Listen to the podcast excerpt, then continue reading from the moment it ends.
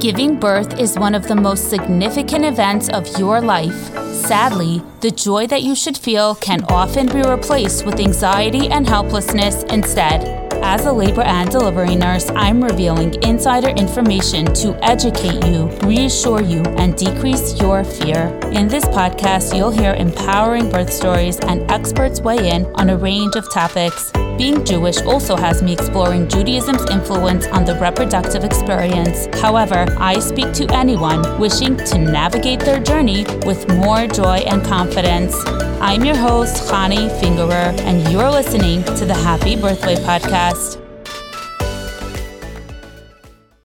Life's better with American Family Insurance because our home policies help protect your dreams and come with peace of mind. Save up to 25% by bundling home, auto, and life. American Family Insurance. Get a quote, find an agent at amfam.com. Products not available in every state. Discounts may not apply to all coverages on an auto or home policy. Discounts do not apply to life insurance policies. Visit amfam.com to learn how discounts may apply to you. American Family Mutual Insurance Company SI and its operating companies American Family Life Insurance Company 6000 American Parkway, Madison, Wisconsin. Welcome to episode 69 of the Happy Birthway Podcast. Full disclosure, I am right now in my car recording this it's just a really hectic time, and I had to be out of town shopping for Pesach and doing all the things. And I have a really busy week coming up, so I wanted to get this out as soon as possible. So if you hear any car engines turning on or car door slamming because I'm sitting here in a parking lot or dogs barking, then I apologize in advance. All right, so the hottest Jewish topic these days Pesach, Passover, is coming up really soon. And among all of the changes that are happening for so many people, for all of us, there are special considerations for those of you who are pregnant, who are postpartum, who are breastfeeding a newborn, and anyone who's got babies and little kids. It can be a tough week. And there are so many different things that I wanted to address, but there is a theme that kept coming up when I did some research out there on my Instagram and that is constipation. That is seems to be the number one thing that people are worried about, and it can affect you during pregnancy. It can affect you during postpartum, and to some extent, it can affect a newborn's digestion if you are eating matzah and breastfeeding. So First and foremost, I want to address this issue. It's going to take up an entire podcast. If I have time, which um, don't hold your breath, I may address some other really important things that I wish I can address, and otherwise, you may have to wait until next year. So let's get down to the nitty and gritty of why constipation is such a big issue over Pesach. The number one culprit is matzah. Matzah is very dense. So if you think about it proportionately, the flour and water is pretty high, which means that eating just a little bit of matzah, you're getting a ton of flour, and this flour does not have fiber in it fiber is really important to help move things along in your digestive tract. And so basically, you're eating a lot of bulk, bulky matzah. You're putting that into your system, and there's no fiber to help it move along. Now, let's discuss the special considerations for each phase of having a baby. Let's start with pregnancy. During pregnancy, in your first trimester and in your third trimester, especially, we all know, I mean, or maybe not if you've never experienced it, but we know that most of the time, the middle trimester, second trimester is that honeymoon period where things can be a little bit easier in terms of many common symptoms of pregnancy. But in your first trimester and in your third trimester, your digestive tract may be a lot slower than normal. Um, your body is releasing a lot of different hormones to sustain your pregnancy. One of those hormones is relaxin, and just like it sounds, it helps relax all of your ligaments and your smooth muscles in your entire body body to accommodate a pregnancy. What else it does is it relaxes your digestive tract because your digestive tract is just a bunch of smooth muscles. And so it's very common for women to get constipated when they are pregnant. And especially in your first trimester, your body's starting to release all of that relaxin. Then in your third trimester, things kind of slow down because you have a baby in there that's taking up all the room and may just make things move along a lot slower in your digestive system. So forget about Pesach. During pregnancy, some people will experience constipation for the first time in their life, and other people will who have a history of constipation will experience it a lot more severely. When you are postpartum, especially in the first few weeks postpartum, we all know that a common fear of women is to have their first poop, to have their first bowel movement. After you give birth during the labor process, or if you've had a C section, you've had major surgery, your body's not really as concerned with digesting food. It's got a lot harder things to do, whether it's labor or it is recovering from major surgery that is right by your entire abdominal area. And so it is common to be constipated in your postpartum period, at least for the first week or two. And it's a common fear of people to um, have their first bowel movement, which, by the way, does not have to be as bad as some people are afraid. Remember that you pushed out a baby and a placenta, um, and or had major surgery, which is a lot more difficult. Um, but it is a common fear, and it is very possible for you to be more constipated because you've not had a bowel movement in quite some time. And so that is a consideration postpartum. Now, with breastfeeding, not everybody knows this, but eating matzah can actually affect your newborn's digestive system. It can make them more constipated, or it can just make them more gassy and more fussy. And that came to me as a total surprise when I had my baby a few weeks before Pesach. I remember she was about three weeks old or so, and she became so fussy and just colicky and just like crying the entire time and seemed like she was in so much distress.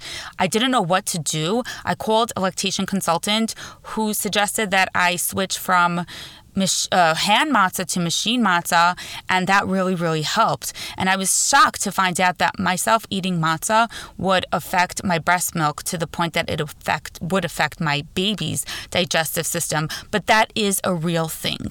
An additional consideration for anyone who is pregnant or postpartum is the fact that you are more predisposed to developing hemorrhoids, which essentially are enlarged blood vessels. Think about like varicose veins that you'll see on your legs where they're kind of backed up with blood and they're larger. So, this is essentially a similar thing except in your rectal area. And so, these hemorrhoids, they look like clusters. Some people have internal hemorrhoids, so you can't actually see it, but they are painful and they're caused by a increase in blood volume that your body has to handle during pregnancy, and they can be caused by constipation as well. They can be worsened during labor. Obviously, you have a lot of pressure on your entire pelvic floor.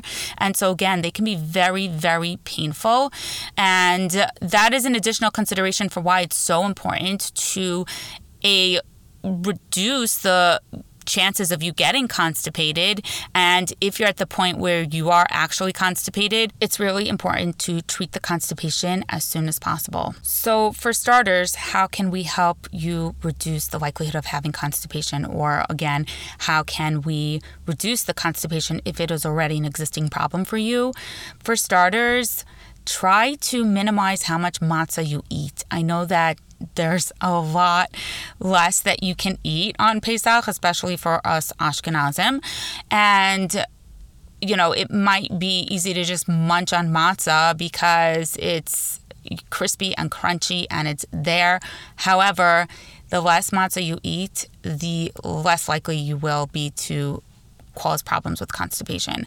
And many people have told me that you know they they really just stick to the shiurim, the allotted amounts that you need to eat during the seder, and then wash and eat just the minimal amount of matzah that they need in order to bench. And I have found for myself that I do this every single Pesach now. I really am mindful at reducing how much matzah I eat. Additionally, machine matzah tends to be a lot less bulky than handmade matzah, and there are different kinds of handmade matzah. Some is uh, some matzahs are a lot thinner than other matzahs. So if you can get your hands on thinner matzah, that's going to be better because shiurim, the allotted amounts that you need to eat, they're measured in volume, not in weight, right? So we're not weighing how much you have to eat. We're taking a round matzah, no matter how thick or thin it is, and it has to be a certain amount. If you're going to eat matzah and your minhag, your custom, is that you can eat machine matzah.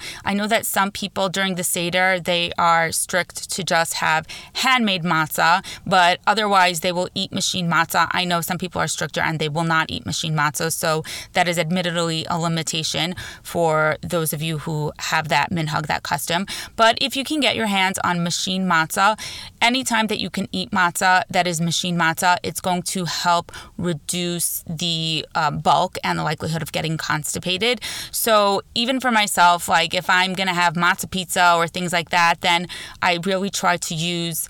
Um, the machine matzah. If you eat gebrochts, which means dipping matzah into a liquid, then if you're gonna have any kind of matzah dish, it does help to soak the matzah in some kind of liquid. It's gonna help it go down better. So that is a prerequisite tip for you in order to help reduce or prevent constipation. Now, I'd like to break down the two types of categories of helping to reduce or treat constipation. The first being non pharmacological, which means natural remedies and things you can do. And the second is pharmacological. We'll get into the medications that can be used to treat constipation. My number one tip that I will give you that I give everybody for many, many, many different ailments is drink more water. The more fluids that you have in your body, the better it will help move things along in your digestive tract. Drinking water is the cure for so many things, including reducing constipation. So, whether it's on Pesach or not on Pesach, keeping really, really, really well hydrated is going to make your stool softer. Staying hydrated means drinking lots of water, not soda, not juice. You can have tea because the concentration of water is very high. If you really don't like the taste of water, first of all, just so you know, it does usually grow on you. Um, you just have to get used to it. But you can add some fruit to your water. You can add a little bit of juice to your water, and um, you can drink seltzer that's flavored. So drinking as much water as you can. It's not an all or nothing. If you really detest the flavor of water, then try to have as much of it in ratio as you can to juice and other beverages. My next tip for you is to stay active. That means to walk. Now, if you are postpartum really, really, really early on, um, especially if you've had a C section, then make sure to walk a little bit, but don't overdo it. Um, and during pregnancy, or if you're a few weeks you know, past postpartum, walking will help your digestive system get moving and it will help move things along so that your um, bowels so that your stool does not stay in your digestive tract for so long that it starts to get hard. So, walking, be mindful of walking. It's great. It improves your mood and so many other things. And hopefully, we'll have beautiful weather over Pesach. Hopefully, it will not be cold. Hopefully, there will not be a snowstorm as there was once in Connecticut when I was home for Pesach. And hopefully, it will not be raining. So, really be mindful of walking it's good for so many other things too. Let's cover some foods that you can be eating that are going to help with your digestion. First of all, any fruit that has a high level of water, such as watermelon, other melons, kiwi, oranges, anything that has a high water content is really good for you because it helps move things along with the hydration. Plus, a lot of the fruit has fiber in it, such as, you know, oranges, um, apples and pears, all of those things have a lot of fiber in it and they have a lot of water. So, trying to eat as much fruit as you can is really helpful. And the number one fruit are prunes. Now, prunes, some people actually absolutely detest them. They do not like prunes, but I challenge you to stew some in some hot water and it makes it a little bit more gentle. And you can just drink the hot water if you don't want to eat the actual prune, um, but it just makes it easier to digest. If you are going to have prune juice, then really mix the prune juice with some warm water because if you drink straight up prune juice and your body's not used to it, you can have the runs. Like you can literally have diarrhea and you don't want that either. So go slow with the prune juice and see how your body reacts to it. But it is a great, great, great natural remedy for constipation. And you can also put that into your compost. So you have kind of like a smaller ratio of it. I actually really wonder in the hospital why we don't give prune juice more frequently to patients instead of going straight for the medication to treat their constipation. Now, along with the fruit, we cannot forget our veggies, and I recommend having fun with them. I know that some people have minhagim customs to limit certain vegetables, but whatever you can do within your customs, have fun with it. Make different kinds of salads. And if you feel like you can't munch on so many fresh veggies, then steamed veggies are good as well. They have a lot of fiber, and that's going to help get the matzah down. When you are eating, try to be mindful, have a protein, some meat, some chicken, some eggs, some fish, whatever you feel like you can stomach, and have it along with some veggies to help you digest it better, to help you absorb it better. And also, you add bulk that way, and it helps you feel fuller so that you're not reaching for all of the Pesach candy that's out there that's so easy to reach for, especially when you're trying to fulfill a craving that you have for the typical foods that you eat that you are not eating on Pesach. Now that I've covered these natural remedies, which I really encourage you to be proactive in trying as soon as possible because it's better than having to go to medications. And you may still need medications, and that's totally fine, especially stool softeners. But these are all great natural methods to try. So why not do as many of them as you can? For medications to help you prevent and treat constipation, there are two main categories that come to mind, and those are stool softeners and laxatives. And they both work in different ways. Stool softeners are a lot less invasive than laxatives are. So let's get into each one and how it works. When talking about any medications, I want to remind you that this is all just informational.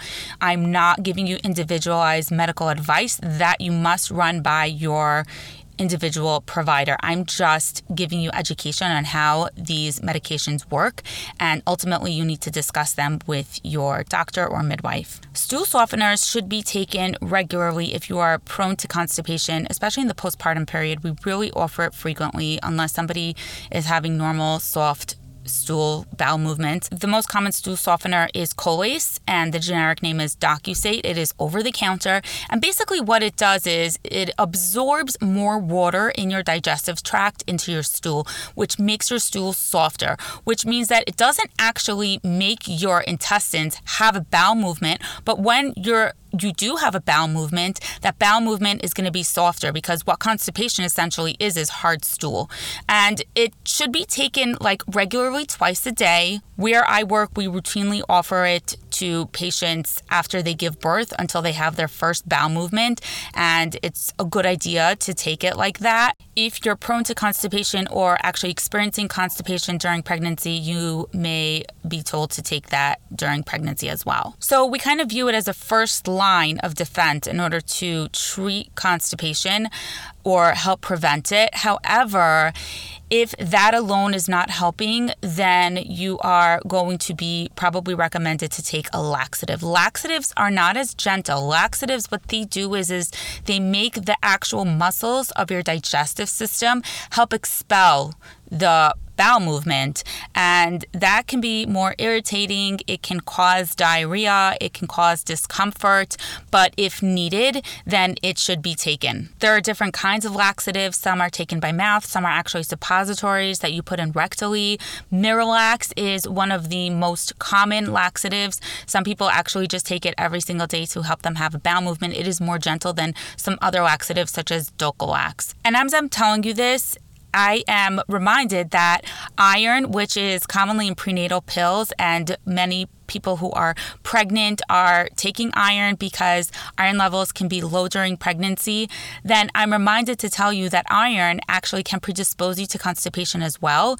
One thing that you can do when you take your iron is that you can take it with an acidic drink, such as orange juice or prune juice, and that actually helps you absorb the iron better and will hopefully help reduce the constipation. But be mindful of that as well. If you don't actually need the iron, try to get a prenatal vitamin that does not have iron in it and speak with your provider about reducing how much iron you're going to be having. Now, one last topic that I want to talk about are hemorrhoids because like I said before, hemorrhoids are common and constipation can worsen them. And so, if you're experiencing hemorrhoids, I want to talk again about natural remedies for the hemorrhoids and also about medications for treatments of the hemorrhoids. If you don't know whether you have hemorrhoids, then you can speak with your provider to examine you to see if you do. If you're feeling a lot of pain and itching in your anal area, that can be a sign of hemorrhoids. Another sign of hemorrhoids can actually be bright red blood in your stool. Always report that to your provider. And sometimes it can be alarming, but it's not anything more serious than just hemorrhoids that unfortunately are bursting and can cause you a lot of pain. Firstly, let's talk about sitz baths. If you don't know what a sitz bath is, then I will open your mind to something wonderful. And if you do know what a sitz bath is, you will know how wonderful it is. Basically, it's a basin that is the shape of a toilet and you can insert it into your toilet bowl. Usually, you have to take the top cover of your toilet bowl off, um, so not the part that you sit on, and you put the basin it fits to your toilet bowl. You then put the seat cover over it and you sit down and you fill up that basin before you sit down. You fill it up with nice warm water and literally it's like a bath for your bottom. A lot of people find that it reduces discomfort postpartum after you have a baby, especially if you have any lacerations. But it's also really, really, really great for hemorrhoids. And nurse tip when you're at the hospital, if you are not offered a sitz bath, then bring it up and ask your nurse for one postpartum you can take it home with you and continue to do it at home. And there's really no limit as to how frequently you should do the sitz bath. It is recommended that you do it somewhere between like two to four times a day for comfort. But if you want to do it more than that and it feels really good, then go ahead, knock yourself out. Don't sit on hard surfaces. I have some patients asking me about donut pillows where basically it looks like a donut and the cushion is soft and then there's a hole, presumably for you to, you know, for your perineum, for your hemorrhoids to hang down over there. That's actually not recommended anymore. Um, but sit on a softer surface, put a pillow under yourself or some kind of cushion, or better yet, lay on your side because that reduces the pressure on your entire perineal area. And then there is an essential oil called witch hazel. It is sold in the pharmacy, it's over the counter, and it is very soothing. It has kind of like a, when you smell it, like a minty kind of smell. And you can actually get something called Tucks. That's the brand name, um, or witch hazel pads. We give that out in the hospital and um, they sell that in the pharmacy. Or you can just take a little bottle of the witch hazel and put a few drops on your pad. And basically it'll give you kind of like a cooling sensation. A lot of people find it very, very comforting. You can take some of the Tucks, a few of the little Tucks pads, and put them across your regular um, maxi pad. Onto the medications that you can use to treat hemorrhoids if they are really bad. So there's something called Dibucaine cream. Um, there's also something called a Dermoplast spray. Both of those can be used on your again your pad on your in your panties, you can actually put it right over the witch hazel pads and put the entire what we call fondly padsicle. Um, you know, put that entire thing on. And again, the Dermoplast and the Dibucaine is a form of local anesthetic. It is sold over the counter. I believe both are sold over the counter, but you can ask for it when you're in the hospital postpartum um, to get some as well to take home with you. And you can use those two to help numb the pain of the hemorrhoids. And as I'm talking to you about this lovely Padsicle, I forgot to mention that you can also put, put ice down there as well. After about 24 hours postpartum, it's not really recommended to continue using the ice because we want to improve blood flow to the area, and ice actually reduces blood flow um, so that your perineum can start to heal. But during pregnancy, you can try it out, and you can try it out in the first 24 hours postpartum as well, together with all the other stuff you get in that pad. Some people experience a lot of itching with the hemorrhoids. If that's you, then there is, you can again run all of this by your provider, but you can use hydrocortisone cream, which will help decrease the itching. The witch hazel should help with that as well. If your hemorrhoids are really bad or you have internal hemorrhoids that are you're not finding relief um, with the external medications and remedies that I just talked about, then you may be recommended to take a suppository. Um, Preparation H is the brand name, and I, I don't know the exact generic medications that are in that suppository, but this suppository can help you with discomfort. It can also help shrink the hemorrhoids and it is a suppository that you put in rectally. And of course, the best way to help reduce the hemorrhoids is to keep your bowel movements regular. Make sure you don't have any constipation if you can avoid it. There's one last thing I want to bring up before I sign off, and that is the fact that Pesach is such a beautiful holiday. It is such a beautiful chag. It is replete with mitzvos, with positive commandments, with requirements that we do that we find so special to connect to our heritage and to what we experience such as as a Jewish nation. And there are so many minhagim, so many customs that we're really strict about on Pesach. However, I want to remind you that your health matters as well. And sometimes your health will supersede these requirements that you have on Pesach.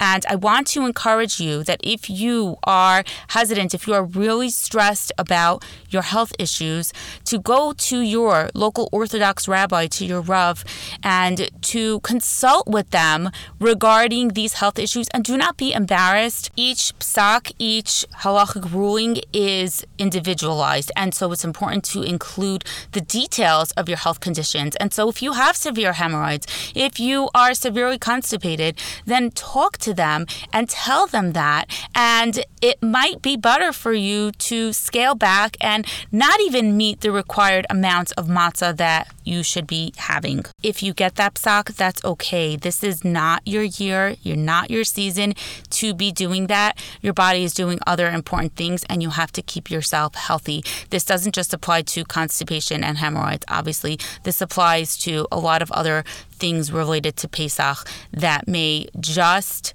be impossible or not the priority for you to be doing this year because you have other competing priorities, such as raising children and having babies. I don't know that I'm going to get to another episode before Pesach to discuss other Pesach concerns, but I hope that you found this helpful both for Pesach and not for Pesach. And I am wishing all of you a Chag Kosher V'Sameach, a kosher Zisen Pesach, as some other people say, a happy Passover, and hope to see you guys soon. Take care. Thanks for tuning into the Happy Birthway podcast. Head over to Yoledet Academy on Instagram to continue the conversation. You'll find the link in the episode show notes, as well as links to any additional resources, products, and services mentioned here. If you love listening to this show, you can help it grow by sharing it with your friends and rating and reviewing it. To stay in the loop when new episodes are released, make sure to subscribe. Remember that your health needs are unique and require individualized medical advice. The podcast is not a replacement, and some of the information may not be appropriate for your specific circumstances. My mission is to educate you so that you can confidently collaborate with your healthcare team. I believe that a healthy mom and healthy baby are simply not enough. We also need a happy mom with an empowering birth experience.